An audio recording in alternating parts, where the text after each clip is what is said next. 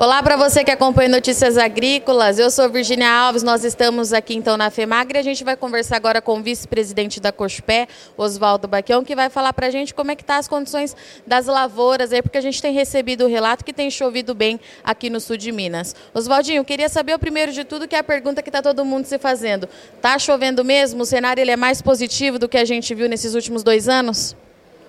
Chuva não está faltando. De setembro para cá, a gente tem tido chuva quase todos os dias, com volume expressivo. Claro que, principalmente no começo, a gente teve um problema grande com chuva de pedras, muitos relatos de chuva de pedra. Mas, assim, de uma maneira geral, isso faz parte do negócio agrícola. A chuva de pedra ela passa de tempos em tempos, em alguns lugares. Mas o clima está ameno. O volume de chuva é muito satisfatório, prova disso que o nível da represa de Furnas, que está aqui do nosso lado, está praticamente no nível máximo, que não acontecia há muito tempo.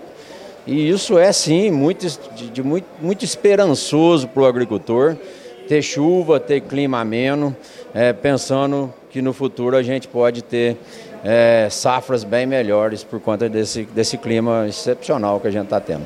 Oswaldinho, nós recebemos alguns relatos, eu acredito que pontuais, de que essa chuvarada toda pudesse estar atrasando algum tipo de trato nas lavouras. É motivo de preocupação nesse momento ou a gente ainda está agradecendo aí pela chuva? Não pode reclamar de chuva nunca, Virgínia. Trato cultural se atrasa um pouco, o café dá conta de suportar isso. E não pode ter preocupação negativa com a chuva de maneira nenhuma, a não ser essa chuva de pedra que teve bastante, que isso sim prejudicou muita gente, mas do resto o clima está excepcional. E quando a gente fala nessa chuva, Oswaldinho, eu queria entender se ela é benéfica para 2023 ou a gente já está olhando lá para 2024? Olha, aí para ter um entendimento melhor, acho que a gente precisa comparar 2022. 2022 a gente teve problema de renda, de produtividade, uma parte por conta de renda, por conta de clima temperatura muito alta no mês de janeiro e fevereiro, e fez com que isso também prejudicasse a produção de 2022. Então, nesse sentido, eu acho que o 2023... o clima está ajudando, então a gente deve ter uma renda melhor, uma renda dentro da normalidade. Estamos falando aí de 500 litros de café para fazer uma saca de café beneficiada. E isso é muito bom, isso já deixa esperança. Agora, nós temos que esperar que o 24 seja melhor, porque as lavouras estão se comportando muito bem, respondendo aos tratos culturais muito bem. Então, o 24 tende a ser um ano melhor também, embora tenha muito tempo ainda para chegar em 2024. A gente tem uma seca agora a partir de maio para atravessar, que a gente não sabe o tamanho que ela vai ser.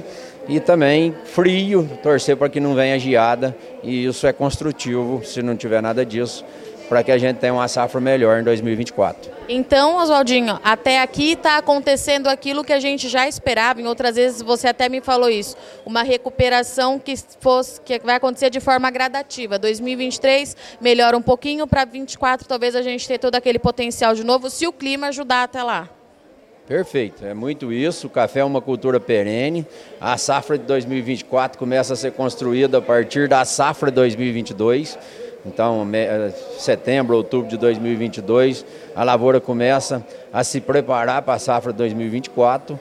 Então, esses primeiros meses da safra 2024 é promissor e é esperar, pedir a Deus que Deus continue dando um bom clima para nós, para que a gente tenha essa safra de 2024 boa. O cooperado nosso está precisando de retomar as produtividades dele para trazer normalidade para o negócio café dele. Oswaldinho, os números da Conab falam em uma safra de 54 milhões de sacas. Na avaliação da Cooxupé, esse número está dentro do que é esperado. De novo, a Conab também traz essa recuperação aos poucos, principalmente para o Arábica, né, Oswaldinho? Olha, Virgínia e todos que estão acompanhando, nós brasileiros precisamos ter um número como referência. O único número oficial que existe do Brasil e que é trabalhado por brasileiros é o número da Conab. Nós da Cooxupé acreditamos no número da Conab, é um número que nos satisfaz e se a gente abandonar esse número, nós vamos ter que ir para números de empresas internacionais que não conhecem a nossa realidade, não sabem como que a gente vive, não conhecem nossos tratos culturais. Então o número da Conab é o número que a Cooxupé trabalha para a safra de Brasil e claro que a gente tem o nosso número com os nossos cooperados, aí sim, feito individualmente com todos os nossos cooperados, mas o nosso número compõe o número da Conab.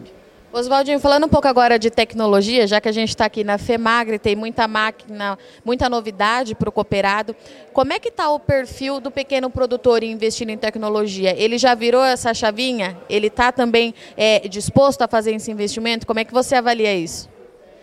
Olha, o pequeno talvez seja o que investe mais rápido, porque isso é qualidade de vida lá na propriedade dele, facilita o trabalho dele, da família dele.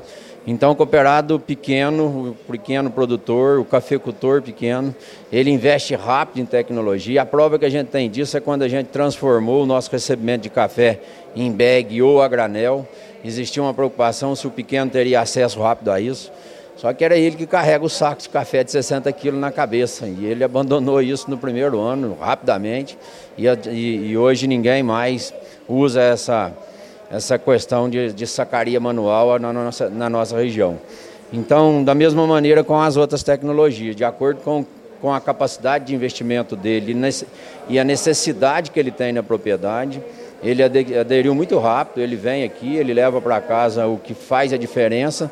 E aí um exemplo simples disso são esses moto-rodo que a gente tem do lado aqui, que são uma adaptação de uma motinha velha, lá no começo, que trouxe uma facilidade danada no manejo do café, no pós-colheita do café no terreiro, e acabou adaptando depois isso para várias outras funcionalidades lá na roça. Isso ajuda demais ele a trabalhar menos ou se esforçar menos e aumentar a produtividade, dando foco nesse tempo que sobra para ele, para aumentar a produtividade no café. E, Oswaldo, um dos destaques da Femagri é que mesmo desses 2 anos de dificuldade que a gente teve de clima, alto custo de produção e tudo que aconteceu, a feira traz oportunidades para o produtor fechar negócio, inclusive pagando em café, né? Pois é, isso é fantástico. A gente dá essa oportunidade para o cooperado tomar a decisão como que ele quer fazer o investimento. Então, hoje a gente tem aqui a modalidade do cooperado pagar em 3 anos, isso fica em dinheiro. Ele escolhe o momento de fazer a fixação do café, de fazer a venda, tanto no mercado físico quanto no futuro. Ou se ele quiser já sair travado em café, que a gente fala aqui no barter, aí são 5 anos de prazo para ele fazer o pagamento desse investimento dele. Então, estivemos aqui com Oswaldo Baquião, vice-presidente da cooperativa Cooxupé. Você que está ligado aqui na gente, não sai daí que o Enéa volta já daqui da Femagri.